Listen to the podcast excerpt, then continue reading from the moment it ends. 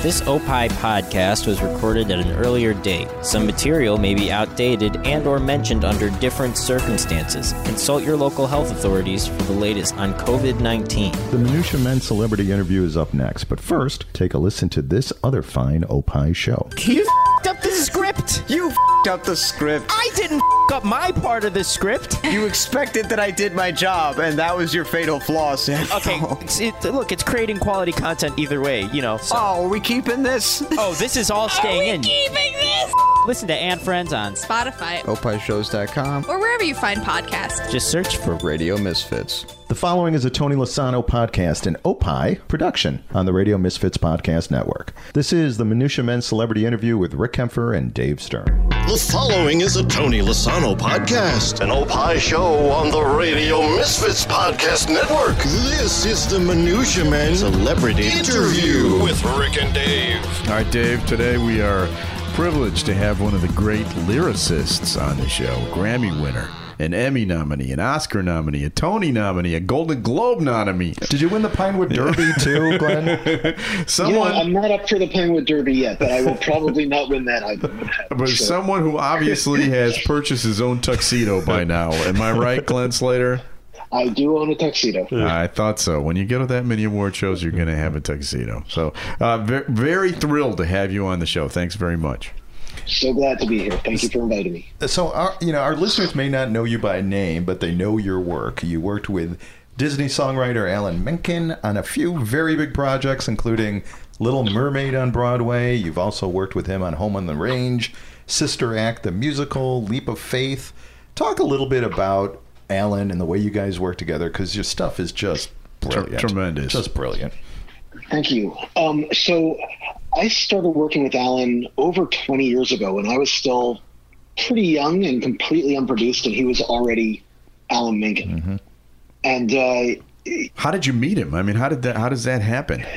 Ah, so I, I, I had um, been hired by Disney to do a sort of, like, it's sort of like an internship program almost, where they they had me write a couple of songs for a script that wasn't going to be produced, and it was more about just sort of establishing a relationship. Okay. And uh, and after I did that, I was sort of waiting for the phone call to come, and the phone call wasn't coming. So I decided to take matters into my own hands, and I just cold called Alan Menken's agent and said, "Hey, you know, I'm this unknown writer. I'm not represented by anybody. I know that you have contacts at Disney. Would you consider taking me on as a client?" And uh, to my astonishment, he actually did. Wow. And several months later, I got a call, and he said, "Alan's been working on something." And uh, the lyricist isn't working out, and I ran your name past the Disney people, and they loved working with you when you were interning there. And would you, would you be, would you consider writing with Alan? Because like seriously, Uh, like, no, do you know my what? arm what, or my uh, leg? what, or- Tuesday? right, No, yeah, Tuesday's a bad day for me. yeah. So uh, this was this project was a prequel to Roger Rabbit, which obviously ended up not happening. Yeah. But the the concept for it was that it was going to be the story of how Roger got to Hollywood in the first place, and it was meant to be the way the first one was a parody of film noir. This was meant to be sort of a parody of like MGM musicals and Sure. RKO musicals. So it required a sort of a Gershwin-y, Cole Portery kind of a score. And uh, I went up to Alan's studio with a, you know, sort of a dummy lyric in hand, and sat down. He has a room. His studio is the room where he keeps all of the statues. So it's you know the eight Oscars and the ten Grammys and all the. I mean, it's like literally, it's like being in the Fortress of Solitude. Or Yeah. something. A little intimidating too, I bet. Does he have a Pinewood Derby trophy though? That's what we're looking for. He, he, I think he has a Pinewood Derby trophy. I think he does. He invented the damn Pinewood Derby. so I sat down, and again, I had I had never been produced. I was literally as as nobody as you can be. And I put the lyric in front of him on the piano, and he looked at it for about three seconds and started playing. And it was that, oh my god, I just wrote an Alan Menken song moment. Wow, it was like that it just is so sounded cool. like him. It sounded yeah, and we just clicked. Um, we worked on those songs together, and obviously the project didn't happen. But by the time it stopped happening, they had already asked him to do what became Home on the Range, which he asked me to join him on. Uh, and by the time that project ended up being what it was, uh, which was not as successful as I think anybody hoped. Uh, we had already started on The Little Mermaid, so I just, I, you know, I just kept failing upwards. I guess. Which Well, hey, can't, you know that. can't complain about that. Yeah, I mean, because not only have you worked with Alan Menken, who you know, as you mentioned, has won every award in the book. Your other famous co- collaborator is Sir Andrew Lloyd Webber. What a hack! Not too Yeah, bad. You just work with hacks. it's I, I have to say, you know, working with probably the two greatest melody writers alive. Amazing. is- It's is sort amazing. of a, yes, it's I, I pinch myself constantly. Now you wrote the sequel to uh, Phantom with him, uh, Love Never Dies, uh, uh, other projects Yes. too. You know, I want to know about that, but but have you been following him on social media during the pandemic? I have. He's been just sort of showing everything. Isn't that fantastic. cool? I- I- Yeah, he's posting yeah. all sorts of stuff. He's interacting with fans. He's playing songs from his house. Yeah, I always thought of him as kind of like this diva type, but he doesn't come off that way at all. No, you know, it's so interesting. He's he's one of the most misunderstood, like major figures ever. I mean, people people do think of him as sort of um, controlling and diva like, but really, he's just he's a he's one of these people that is uh, obsessed with getting it right and constantly worried that it's not right. And all of that behavior is just like the behavior of a guy who is just constantly rewriting and reworking and rethinking and trying to get people to get up to where he's trying to go and being frustrated that people aren't seeing where he's trying to go. And he's he's definitely a little bit misunderstood. So it's Um, all it for the work, is what you're saying. It's for the the quality of the final product, is what he's obsessed yeah, with. Yeah, and you know he's he does have a dual role in that he's usually the composer, but he also self-produces, you know, through Really Useful Group. Good point. yeah. So he's got a composer hat on, and when he's got his composer hat on, he is a typical collaborator. He's fantastic to work with and open to ideas, and there's a big flow of dialogue. I think the problem that people have, and where this image comes from, is when he puts on the other hat, the producer hat. Where He's not thinking as an artist, but he's thinking of the guy who has to pay the bills and figure out the schedules and make sure the marketing is working. And you probably and- don't have to deal with him in that regard very often at all. Um, not very often. Yeah. Um, so it's a, it's a, you know, I can understand where people get that from, but I think it's, you know, the tip of the iceberg, and there's so much more going on under the surface. Oh, and he's a sir too. So Right, you know, exactly. the whole He's a sir sir, thing is kind of intimidating, right? But you really Yeah, shoot for the there's- stars, don't you? Right, right. Yeah, what are you slumming with us for, my friend? Uh, yeah. Uh, uh, um, I actually have a bone to pick with you, and uh, this is going to get maybe a little ugly. I have three teenage daughters, uh, and Uh-huh. and uh, Tangled was their favorite was their favorite movie because they loved the fact that Rapunzel had a lot of hair and Dad was bald. They just thought that was the funniest thing in the world. So I have heard your this, your songs a gazillion times, Yeah. and I'm they so are so damn earwormy. Yeah, they're catchy. They're very they're catchy. so catchy. what can I do to get it? I mean, not I, I. I want them in my head only eighty percent of the time, rather than hundred percent of the time. Is there anything I can Is do? Is there like some medication or something you can take uh, to get it's the curse. It's the curse of Menken. There is nothing you can do. You, all you can do is submit and then die. That's it. okay, hey, thanks. Well, thanks for coming on the show. Uh, no, but I, my daughter's just. That's a great movie, by the way. Oh my god! And uh, Thank you. Um, it's um, you know, this was a, a, a, a something that had been in production with Disney for literally decades. I mean, they I think they had started it back in the '70s, and just weren't able to figure out how to tell the story. Couldn't figure out how to animate the hair. Um, it was it was something that was just sitting there and sitting there and sitting there. And when John Lasseter uh, joined the Disney animation fold, um, he sort of looked at it and said, "Look, we have to either solve it or or dump it."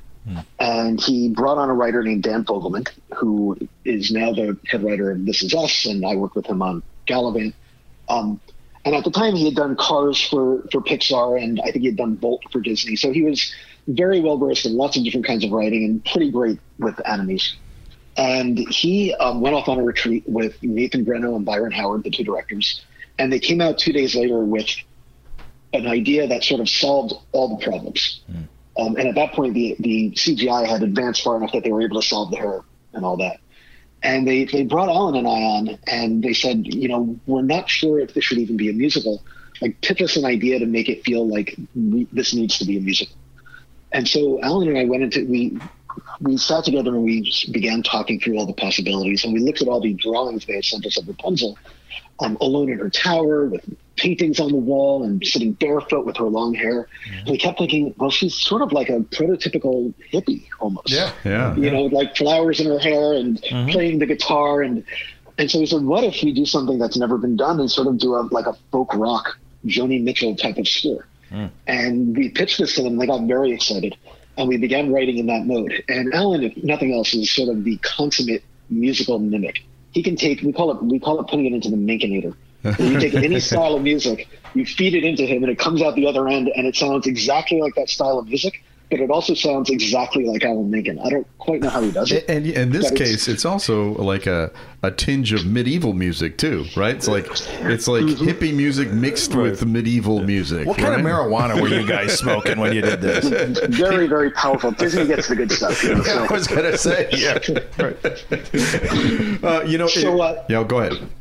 Um, so so we we began with that sort of Joni Mitchell vibe, and as the project went on, it sort of you know we added electric guitars, and then we added drums, and then we added synthesizers. And then suddenly, by the end of the project, it didn't sound like folk rock anymore, but it still had that sort of that DNA built in, and it's um usually when an animated film works, it's because the composers and the writers and the directors are all on the exact same page. And it was sort of a gift being able to start from virtually scratch with literally getting the script right out of, you know, we sat down for two days and here's what we came up with. Yeah, like uh, you even being had a able to chance to shape the script a little bit b- b- by Exactly. by giving them those songs. That's that's a, that's a cool story. Do you know who's? I would again. This may be a stupid question. You know who's starring or who's going to be the leads in these movies when you before you write everything? Did, I mean, did you? Are you always? Do you write for who's going to be the performing? singer? Yeah. Um, sometimes we know and sometimes we don't know. Okay. Uh, Untangled, we did not know. They went through a whole casting process where they brought in lots and lots of different kinds of people. Uh, they were very adamant that they wanted whoever was acting in the roles to also be able to sing, which was sort of new because in you know during the the '90s golden era, you would have um, sometimes have voice actresses doing the singing who were not doing the Right. the acting as well. Right. Um, and so when they when they brought in Mandy Moore, uh, she had just released an album. Uh, literally, I think it was maybe a, a couple of weeks before they brought her in, and the album that she had done was exactly in that Laurel Canyon Joni Mitchell folk rock vibe. I mean, it was like perfectly there. And Alan and I listened just to the first few songs from that album. We're just like, oh my god, I hope she nails it. I hope she nails it because this would be so perfect. And you know, she went in and, and read the lines, and they called us back ten minutes later, and then we found her, Oh. and it was so exciting for us. So once we knew it was her, then yes, we could sort of shape it for her voice. But the first few songs had already been written, so uh, we we needed to sort of then get everything back in line with her. That's you know that Um, is so cool. I you know I, I can if, if you don't mind, I'd like to get a little nerdy with you because um, Dave and I are, I've written lyrics before. You know we we wrote a uh, stage musical which was actually a, a parody of we're because we're comedy writers. To, to West Side Story, we wrote a a uh, uh, rumble between the Cubs fans and White Sox fans here in Chicago. Wow. We're Hold on. Let me let me look at my Tony and my. Uh, where's the Tony for this? but also I was a writer for uh, for a radio morning show, and so I wrote you know uh, parody lyrics all the time. So I want to get to uh, talk to you. I've never talked to a professional lyricist before, so I have some questions for you. And one is, you know, words obviously very important. You can't squeeze in too many. You have to hit the big message on the right notes. You have to have important words that are not swallowed up in notes that are difficult to hit and therefore understand. You have to understand the words. There's so many things that go into being uh, a lyricist that the, the the layman doesn't think about. What to you is the biggest challenge of writing lyrics? Oh, that's a great question. Um, you know, the the process that you just described is very much what it is. It's not like writing a short story, and it's not like writing poetry, where you just sort of flow with what you're thinking and feeling. It really is, in some ways, almost more like doing a mosaic. And particularly for me, you know, again, I work with two of the greatest melody writers ever, and unlike a lot of people in this industry, we generally do music first Right. Um, you know, both of them are very good at sort of reading through a scene, understanding what the emotional story is that they want to tell and translating that into a melody. And then I'm given that melody and I have to sort of figure out, all right, how do I put the words on here that then shape that melody into the specifics and push the narrative and capture the characters and do all that sort of stuff. And so it is almost like going syllable by syllable, note by note, dropping things on and seeing what sounds right, what sings well, what gets the point across. Wow, that is that- cool. I think the hardest part is being able to sort of focus simultaneously on that micro and the macro. Because while I have to make sure, yes, I'm not, you know, the last note is not an E sound because that's really hard to hold, or making sure that I'm not putting consonants together, you know, like ending a word with a k and then starting the next one with a k because those k's get swallowed together and you can't understand what the two words are. So a lot of thinking on that macro, micro level, but then also I have to think about hmm, what is the title? How does that fit in with the other songs? How does that fit in with the overall theme of the story? How can I, if if we want to reuse that song later, how is that? How how can twisting that title or that hook around push the story forward in the third act the way it did in the first act, and yet provide a new thought? And so it's it's it's putting a lot of different levels of meaning onto anything at one time, and sort of holding that all in your head while you're working is is probably for me the hardest part. Well, you it's should also really the do- most rewarding part. You should really right. do this for the living, for your living, because this is you're fantastic at this. You really know what you're talking about. yeah, I mean it's it's I, everybody does it differently. I mean, but for me, it's it, it feels like I'm constantly trying to squeeze my square head into a round hole. Yeah. I'm sure for other people it comes easier, but it's definitely a uh, like a, it's it's holding a lot at one time and just trying to keep your balance. Wow, that's great. All right, we have to take a break, but Minutia Men will be right back. Coming up on the next episode of the Car Guys Report Informed Automotive, our replay visit continues on part two of our special Corvette C8 episode, as only the Car Guys Report can do. I'm Mark Vernon. Join me, Lou Costable, and our man in the field, Roger Rexroad, as we revisit part two of this very special episode of the Car Guys Report, a Tony Lasano podcast, an Opie production on the Radio Misfits Podcast Network. On this week's Minutia Men with Rick and Dave. Talk dirty to me, Siri. Bees in my walls. A psychiatrist named Jenkins. My brush with a Hollywood A-list star from years gone by. Listen to Minutia Men on Spotify, opishows.com, or wherever you find podcasts. Just search for Radio Misfits. We are totally back. Tell me the Mount Rushmore of Glenn Slater lyricists. Like, who would you put on the mountain? Is it a McCartney? Is it a Lennon? Is it a you know? Or I don't. You know what? That's what a- who are your lyrics? That's a that's a great question, um, and a tough one. I mean, Yeah. I, I definitely am a Stephen Sondheim disciple, Okay. um, and I in, because of who I work with and because of the sorts of projects I do, I'm often asked to sort of mimic other styles. Okay. So, for example, for when we did a Bronx Tale on Broadway, the feel was going to be like 1950s Sinatra and doo wop and brill building pop. And so you want to write the lyrics in that kind of style, Right. which is great and it works, but it sort of swallows your natural voice. My natural voice is probably most like a Sondheim. Okay. Um, and in all the things I've done, my natural voice comes out probably most clearly in the TV show Galavant that we did for ABC Okay. that's that's the sort of style I would write in if I were to be writing without any other strictures. What, Um, about, what about in more like uh, popular music, like uh, rock and roll music? or rap music, or are there any lyricists that you go, oh yeah, now that guy's got it? Oh, Yeah, absolutely. I mean, I would say probably for for pop music, and he writes in a style that I can't do, but um, Paul Simon, I think is Oh just yeah, absolutely brilliant. And what he does that's so great is, unlike Sondheim, who's writing very narratively and very dialogue based, Paul Simon is doing like abstract art. It's like an image, an image, an image, and words that don't necessarily make sense together. But Right. when you when you take two steps back, it all sort of kaleidoscopes in a way that makes a lot of sense. Yeah. yeah. Um, and each image is so crystal clear and so unique. And again, you step back and you see how they juxtapose with the other images, and it's it just glitters. Yeah. Fantastic. You know, uh, I'm a former rock and roll disc jockey, uh, but I have to admit I have a, a soft spot for Broadway tunes, uh, and just the idea of experiencing what you've experienced, which is writing songs for the stage, and then to see those songs performed in front of an audience, and to be sitting out there amongst the audience. That must be the most rewarding feeling in the world. Uh, it absolutely is. And, you know, I, all songwriting, I mean, all art, I think, is a form of communication. You're sort of trying to connect with not, not the audience as a whole, but with individual members of that audience. And some you will and some you won't. But when you're able to say something and get something across and you can feel that it's being received the way you meant it and that transfer happens, it, it's electric.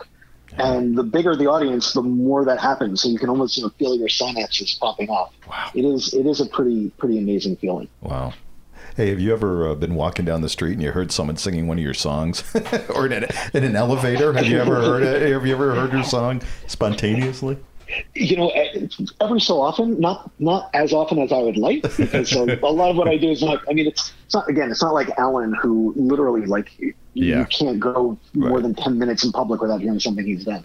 Yeah, that's But true. I, I will say that I, at the beginning of the pandemic, somebody on Twitter picked up the idea of like, oh, that first song in Tangled, it's like she's in, you know, she's in quarantine, and and that and it sort of it went a little bit. I don't know who posted it, but it went a little bit viral, and suddenly for for like two days, it was everywhere, like that one song, and that was that was a pretty great feeling.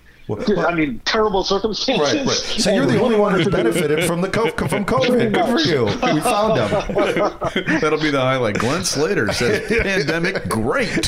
Virus. Right. Bring on another. Uh, you know, uh, Dave and I like having guests on the show that are smarter than us. Uh, and you're another uh, graduate of that community college in Cambridge, uh, Yeah. Massachusetts. Um, is Harvard where you got your start writing lyrics, or is this something that you have always done? I mean, is did you go to school for this, or Uh, I did not. I, I actually started writing shows when I was in high school. Oh. And uh, I wrote a show for my drama club in, in high school called How I Survived High School, which was about being a high school student.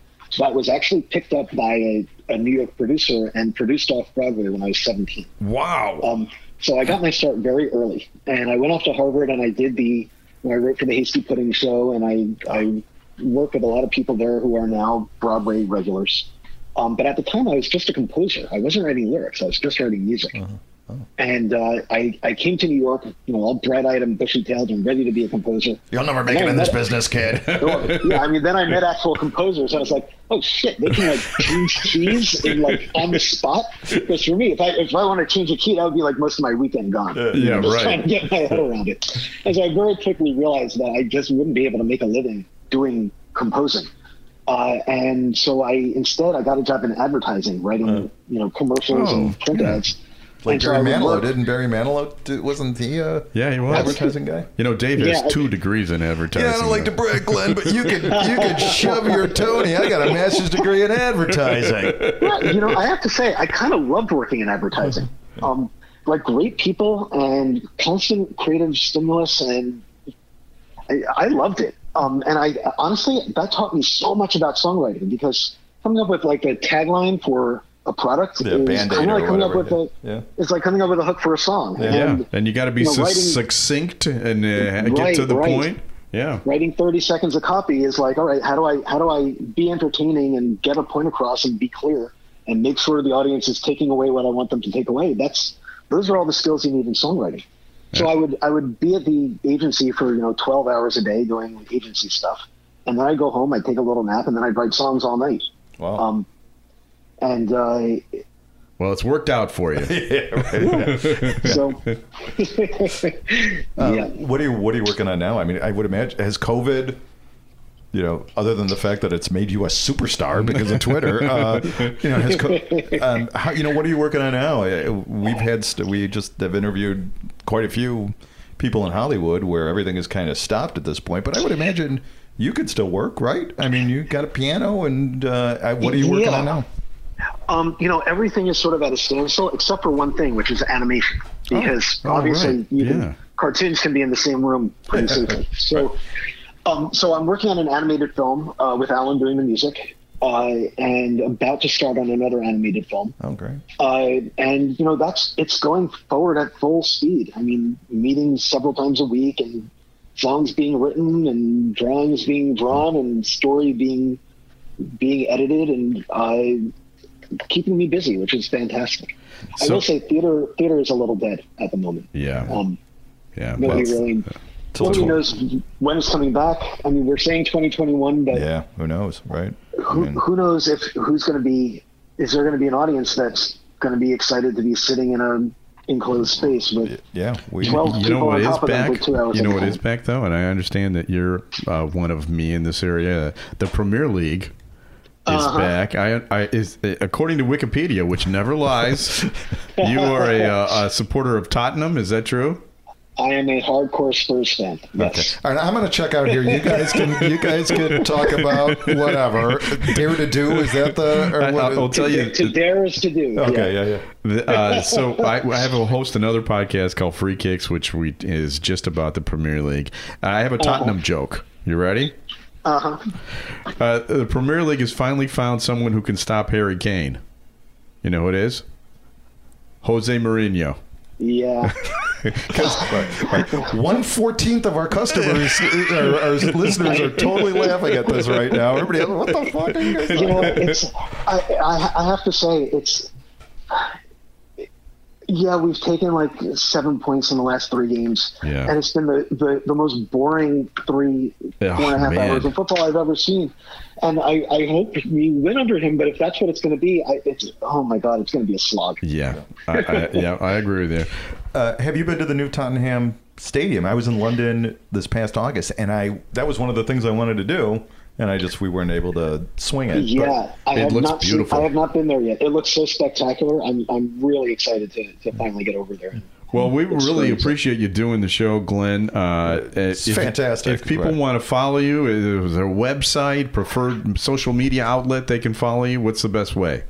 Uh, Twitter is the best way. Uh, I'm at Slater Lyrics, uh, and uh, I'm I'm pretty responsive if anybody wants to get in touch. So Uh, does That's Sir where to go. does Sir Andrew Lloyd Webber have a website? Because it could be Sir Andrew Lloyd website.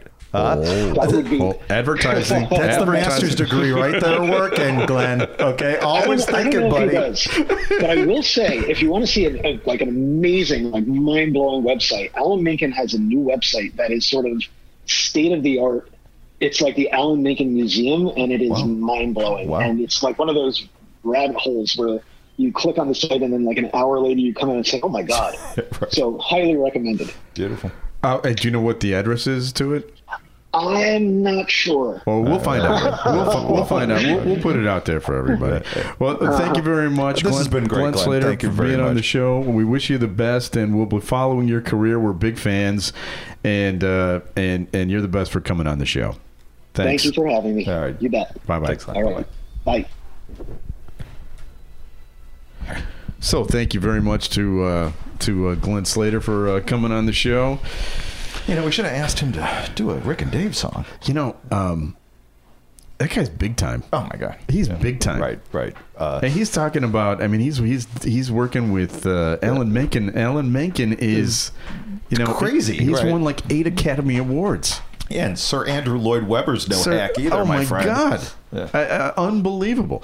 If you'd like to hear uh, another one of our interviews, and and, And who wouldn't? Who wouldn't? Uh, make sure you uh, subscribe. Mm-hmm. Celebrity. M- Doggone it. Minutia Men Celebrity Interview. Thank you. From now on, you do the ending of the show because I apparently have some sort of a, I have some sort of a, uh, A, a glitch. And you wrote lyrics too, didn't you? I did. Uh, uh, I did. You know, that was a thrill for me because I, I have written, I've probably mm. written 200 songs. Mm-hmm. And just talking to somebody else who understands what that's like. Uh, tell a friend to listen to us on Spotify. Go to opishows.com or wherever you find podcasts. Search for Radio Misfits. Special thanks to our executive producer, Tony Lasano, with opishows.com. Opie is hippo backwards, O P P I H shows.com. We're distributed by Ed Silla with Radio Misfits. Great Talk Radio isn't dead, it just moved to a better place, radiomisfits.com. And we'll be back again next week with another episode of. Minutia Men Celebrity Interview. See how easy that is. This Opie podcast was recorded at an earlier date. Some material may be outdated and or mentioned under different circumstances. Consult your local health authorities for the latest on COVID 19. The proceeding was a presentation of Opie Productions. Find our other great shows wherever you find podcasts, including opishows.com. Thank you. This has been a presentation of Opie Productions. Tony, can you shut up? On this week's Free Kicks with Adam and Rick, we discuss the final week of the Premier League season. We'll talk about the winners and we'll talk about the losers, top four, bottom three. So listen to Free Kicks on Spotify, opishows.com, or wherever you find podcasts. Just search for Radio Misfits. Don't even f- think about saying hi to me. No, don't even say hi. Don't even nod your head and acknowledge me because I will f- kill you. Back to you with Howard Sudberry and Steve Baskerville. You can find Back to You on Spotify, opishows.com, or wherever you find podcasts. Just search for Radio Misfits.